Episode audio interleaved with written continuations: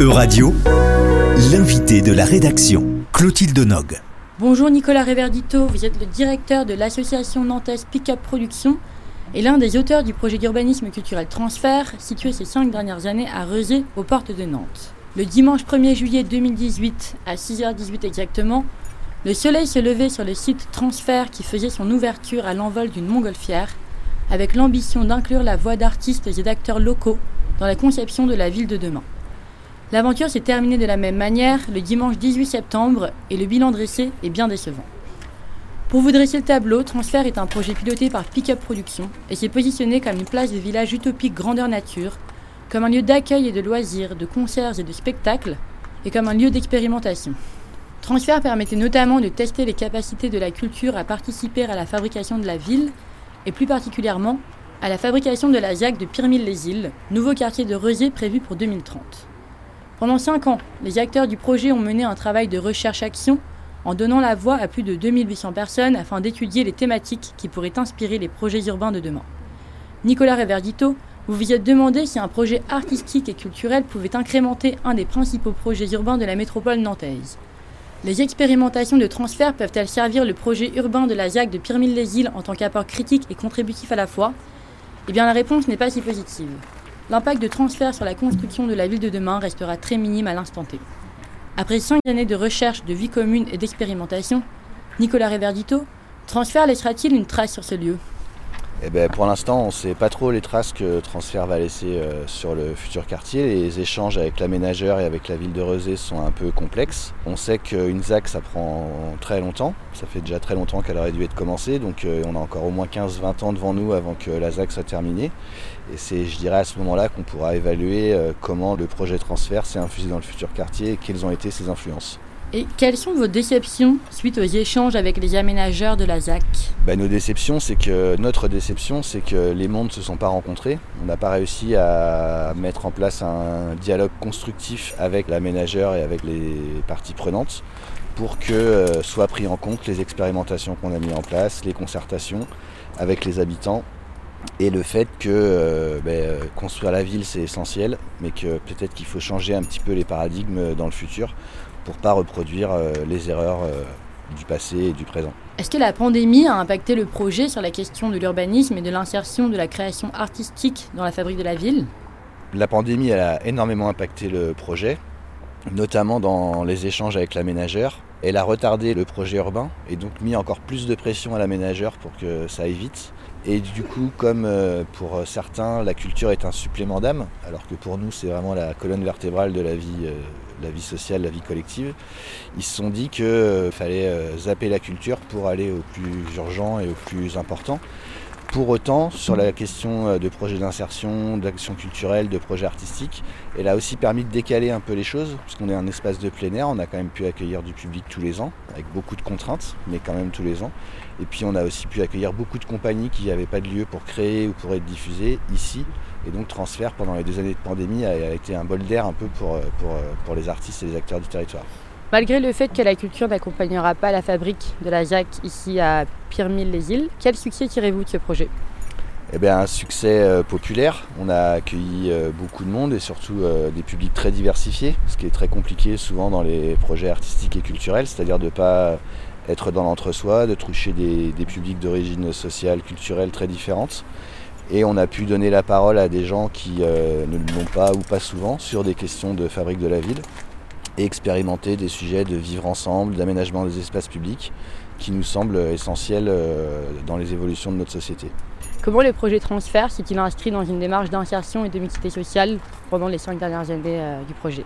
Eh bien, En fait, déjà avec une programmation très éclectique qui permet de toucher des publics euh, très variés. Je reprends souvent l'exemple du, concert qu'on avait fait avec les, des amis du camp de Rome d'à côté où euh, bah, toute la communauté Rome a pu venir découvrir le site. Aussi avec un gros travail d'action culturelle puisque au-delà de l'ouverture publique du site sur la période estivale et les week-ends, le site accueillait de mai à octobre des groupes d'écoles, de centres de loisirs, de centres d'insertion, de clubs du troisième âge ou des AT, etc., qui ont euh, participé à la création du site, à la construction de certaines œuvres et qui ont aussi été sollicités sur leur vision de la ville de demain.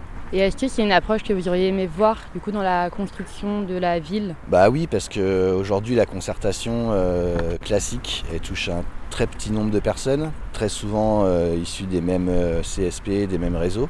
Et il n'y a pas que ces personnes-là qui vont habiter dans ce futur quartier. Donc comment on pose aussi dans les temps de concertation, au-delà des questions basiques de comment on va gérer un four à pain collectif, comment on va gérer le fait qu'il n'y ait pas de véhicules sur le quartier, etc qu'on pose aussi des questions euh, liées à l'urbanité et à la ville, qui est pas, comme j'aime dire, la ville aussi ça pue, la ville euh, c'est parfois euh, dangereux, c'est parfois compliqué la cohabitation entre les gens. On a parlé de la, question de la fête dans la ville, comment on garde des espaces des trous d'air pour qu'il puisse y avoir des endroits où on peut se lâcher, etc.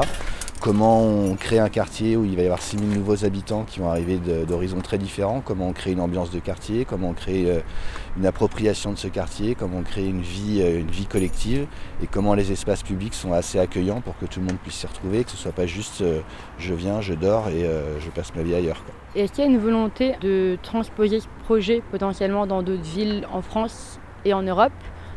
Alors il n'y a pas d'ambition de transposer le projet puisque ce type de projet doit vraiment être créé et construit en fonction du territoire euh, concerné. On parle beaucoup de villes génériques. Moi je, prends souvent l'exemple, quand on va dans les villages à la campagne, on sait dans quelle région on est.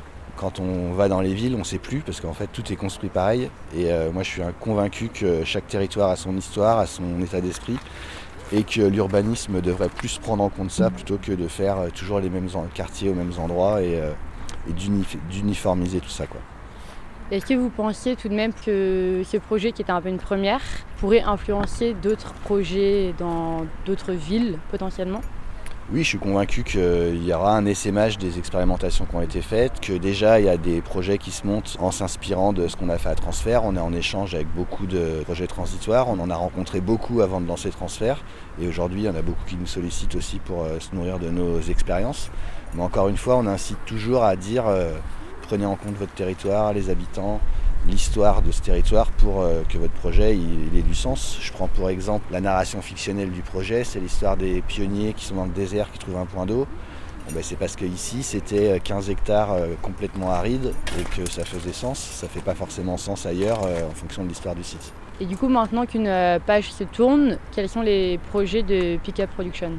Eh ben, les projets sont dans la continuité de tout ce qu'on a fait, de toutes les expériences qu'on a acquises, c'est-à-dire euh, continuer à questionner la fabrique de la ville avec des projets artistiques, continuer à occuper des zones en transition pour expérimenter comment la culture peut faire partie de la fabrique de la ville, et surtout continuer à développer des projets artistiques populaires très diversifiés qui touchent euh, un public très large et euh, des projets participatifs qui donnent la parole au plus grand nombre.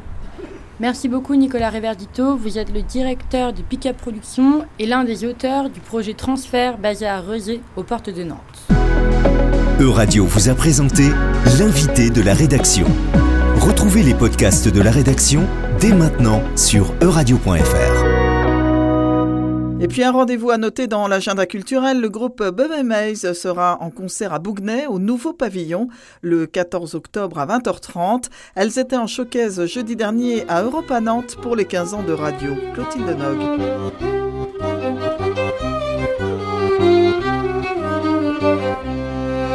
Quatre femmes, quatre instruments, deux voix et deux chœurs, c'est ainsi que se composent les Baby Maze. Elles tiennent leur nom d'une expression yiddish qui se traduit par histoire de grand-mère et nous raconte leur récit, des plus intimes aux plus anciens. C'est au son d'une clarinette, d'un accordéon, d'un violon et d'un violoncelle, accompagné par moments de chants yiddish sensibles et poétiques, engagés et colériques, que les Quatuors proposent une musique engagée et une écriture assumée. Sorti en 2020, leur dernier EP dénommé Le Nouveau Cher est une invitation à prendre part à la danse, notamment la danse qu'on appelle Cher, dont la figure principale imiterait le mouvement d'une coupe d'une paire de ciseaux.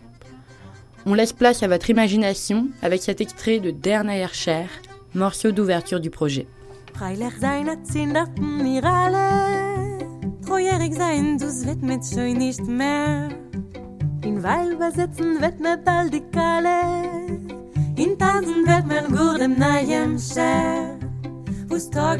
Dû à son caractère nomade, le klezmer aussi entre tradition et modernité. Il est aujourd'hui parfois tenté de jazz, de pop, de rock ou de musique du monde, et les Baby Mays l'ont bien compris. Elles tirent notamment leurs influences d'un vaste répertoire de musiques variées, telles que les musiques traditionnelles bretonnes ou même irlandaises.